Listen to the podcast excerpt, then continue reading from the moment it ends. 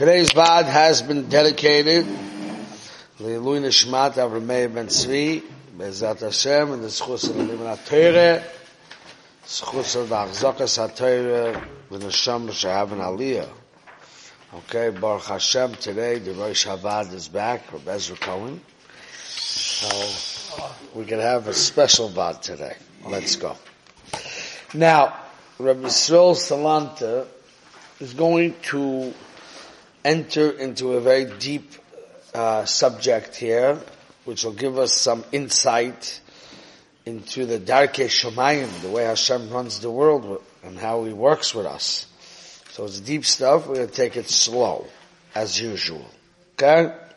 Now, what was mentioned last week was that if Hashem sees that a person is working on himself. Okay, so we're going to start the words in the book. It's going to be Kipur Aniyut Ba'a Ala Adam Al Yidei Shtei Bechinas. Do you see that? Those are the words we're going to start with. It's about eight pages in or something like that. You got it? Ki Pur Aniyut Ba'a Ala Adam Al Yidei Shtei Bechinas. You found it?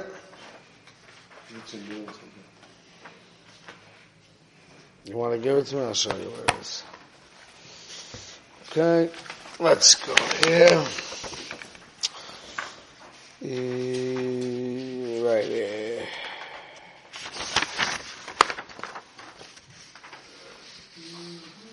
Here. Shalom. Keep promise. Okay? So now like this. Rabbi Salanta told us that if a person is a oisin tshuva, you know what a oisin tshuva is? If he's in the process of change, and the process of change does not require even a outward behavior. The process of change begins very, very early stages of like learning Musabis Bailis. If Hashem sees a person is changing, he's a Oisin Tshuva. However, if per- Hashem sees that a person is not changing, then he goes into the pasuk that Hashem says about him, Ki achofetz Hashem lahamisa. Okay, that's what we learn. Now he's going to open it up a little bit deeper. Okay, so we all got the page here. Ezra, you got it? Yes. Kiproni is bala odom al yidei shtei bechinas. Punishment, oinish, midas hadin, comes on a person in one or two ways. Okay? These are developing subjects, so just stay focused. Ha'achas, the first one, im nesmale sa'osoi. Does anybody know what that means? When the sin exceeds a certain quantity or quality, it means it reached a point where it's time that this sin has to be punished for. Okay? K'mayim Chazal, Ein HaKodesh Baruch Hu nifra min ha'odam ad shenesmale sa'os. Hashem waits to see what's going to be with you and when the sin exceeds a certain point, Hashem says now it has to be punished. Va'az nikri Rasha, then the person's called a Rasha, meaning a Rasha in Din. In Din, is considered that he is condemned in this Din Torah. Lefnei HaMokum K'moshe Nezbayer Haran B'Rosh Hashanah Tazayin Amad Beis Al Had Shloisha Svarim Niftochim Rishoyim Dainu Rishoyim B'Din Zeh. The Ran says that in on Rosh Hashanah there's three books, Sifron Shal Rishoyim, Sifron Shal Tzadikim, and Sifron Shal Beinonim. The Ran says Sifron Shal Rishoyim means that he reached a certain point where Hashem says he is going to be condemned for his Averis. That's called Rasha for that day. Habez. Again, this thing is developing, so we have to understand it. Slow. Habez. Im yesh if a person has a sin, Asher hu bidin shomayim bebchinas ein oisen tshuva. Where Hashem sees that he has a sin that he's not going to do tshuva on it. Okay? So again, it's not a lot of, it's not a tremendous quantity or a tremendous quality necessarily. But it's something that is not going to change. Hashem sees is not going to change. Bebchina sichli, which I'm going to explain that in a minute, what that means. Okay, so this opens up a very deep subject, which we're going to learn about. But let me give you a little bit of an overview so you understand. You listening, Tzaddik? Move over so I can see you. Eye contact. There we go. Ah, Rahman is back in the house. Now this is opening up deep stuff, Rahman. Deep stuff. Okay? We're going to learn from Yisrael that a few things. Number one, that a human being, he could work with Bechira, free choice, right? He makes good choices. He can make good choices. That the good choices that he makes, alpi seichel, teva, siba mesuviv, will come with good outcomes. For example, if a person starts a career of coming to the vad in the morning, yeah, Okay? Al piseichel. If every single day you're going to learn Musa and you're going to think, you're going to change over time. That's logical. So that's knowing the future based on a decision that you made that has a logical good outcome. Okay? Now you can make a decision, for example, to leave yeshiva and go to work, let's say, and you have no structure of spirituality, and then we know that that decision, based on logic, will end up looking something else, right? So we can make decisions. The decision itself is not such a big thing. It's either to learn a little Musa or to go to whatever, right? But based on the logical Siba Masuviv, natural cause of events, we can figure out what's going to be with this guy going forward, right? That's called seichel. So that's one type of choice in life. We have choices to make decisions that will be step by step process to bring us to the right place or step by step process to bring us to the wrong, wrong place. Okay? That's one type of decision. There's another type of bechira that we have is even when a person is stooped deeply in evil, and according to the seichel, he's not going out. According to logic, doesn't dictate that he's going to change, right? He's living in a certain way. Still, a person always has a bechira to make an illogical decision, we'll call it, or an impulsive decision to just change. Okay? And the same thing, you could have a person who's a tzaddik, who has always the bechira to become a Rasha. Just b'derech klal, if you're in a good environment and you're doing the right things, you're not going to make that decision. Okay, Sicha? Decisions of human beings, bechira of human beings could be under two possibilities. Either to make the right choices that could ultimately lead to greater results through a process of siba mesuviv, or you can make a decision right off the bat to either change to the good or the bad. Okay? Now, in Yediyas Hashem, HaKadosh Baruch Hu also has two kinds of ideas, two kinds of knowing the future. Okay? One type of knowing the future is based on the fact that if you know a person, if you would know a person inside out, you know all his nature and his nurture and the decision that he made and how Sibu Masuviv works, you could predict somebody's future to some degree. Not a complete prediction because he still has Bechira to do something else. But a logical, based on the step process, that that's what he's going to do. Okay? That's one kind of idea. That of course human beings have it to some degree, but they're limited in their knowledge. HaKadosh Baruch Hu's knowledge is complete. So he can know someone's decision based on what we would call seichel siba mesuvav. Hashem has another kind of idea. The idea that you have to be a Navi to know. There's no way to know that based on siba mesuvav, just what's going to be. Okay? Now Hashem has both those type of ideas, and both those type of ideas do not influence our Bechira, which is a subject which we're not talking about today. Okay? So now, Hashem has two kinds of ideas, and we have two types of Bechiras too. We have Bechira to make good decisions, and we have Bechira also that when we're in a situation we can change. Okay? Now, Rabbi Shaul is going to develop that in a lengthy discussion, but I want to just go to the main point and leave the discussion out for today, right? Over here he just said, Habez, just to read it back again, Habez. Im yesh loichet, if a person did a sin, asher bedin shemayim bebchinas ein oisin tshuva. Hashem knows you're not going to do tshuva, bebchinas sichli. Hashem knows logically you're not going to do tshuva. Lefia kishur, because of the connection, hamesuvovim b'sibosam, that comes from your decision. You made a bad decision. Logically, the bad decision that you made is going to ultimately lead you to a point that you're never returning, to a point of no return.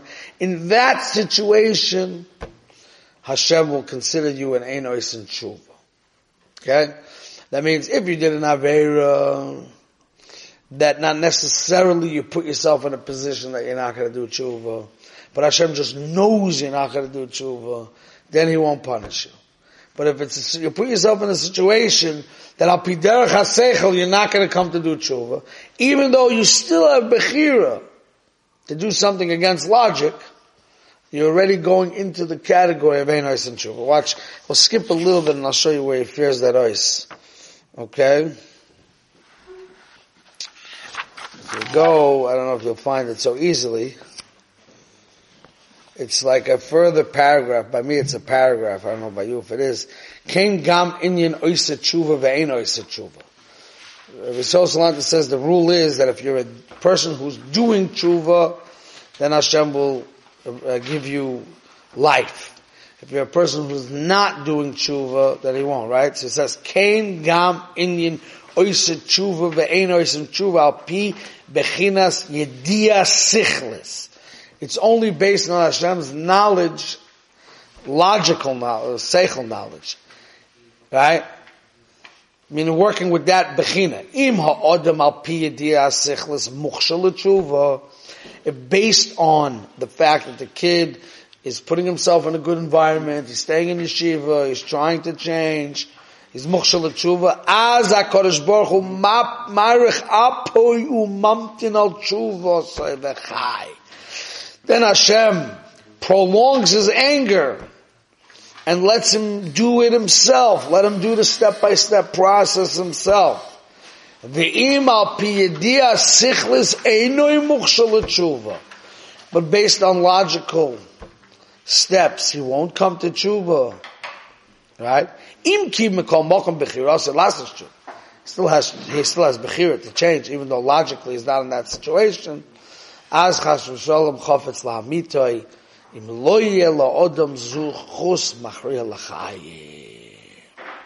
Scary thing. It's a scary thing. So a person comes to Rosh Hashanah, to Din Rosh Hashanah, if Hashem sees that he's on a program that ultimately leads to change, Hashem won't dan him lamisa.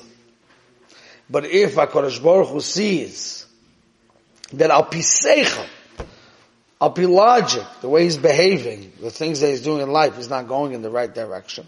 He's not going to come to tshuva. Then Hashem is chofetz la'amita unless he finds a big zechus to save him. Let's just read the next paragraph. So what makes you mukshal tshuva? Hua hergish. To understand and to feel that you need to change. You have to be a live person that you realize you have deficiencies. ואז התכווה שיסער לתשובה. אבל אם אין הרגש, but if there's no hergish, התשובה מעין toilet.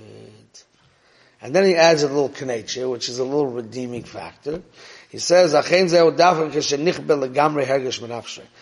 if your hergeshim are totally dead or numbed.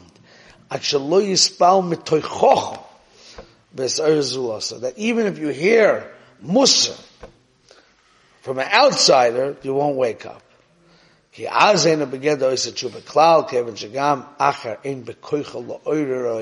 mitardemas ivaltoi, that even a strong musr, whether Yisurim or a or whatever it is, things in your life can't wake you up.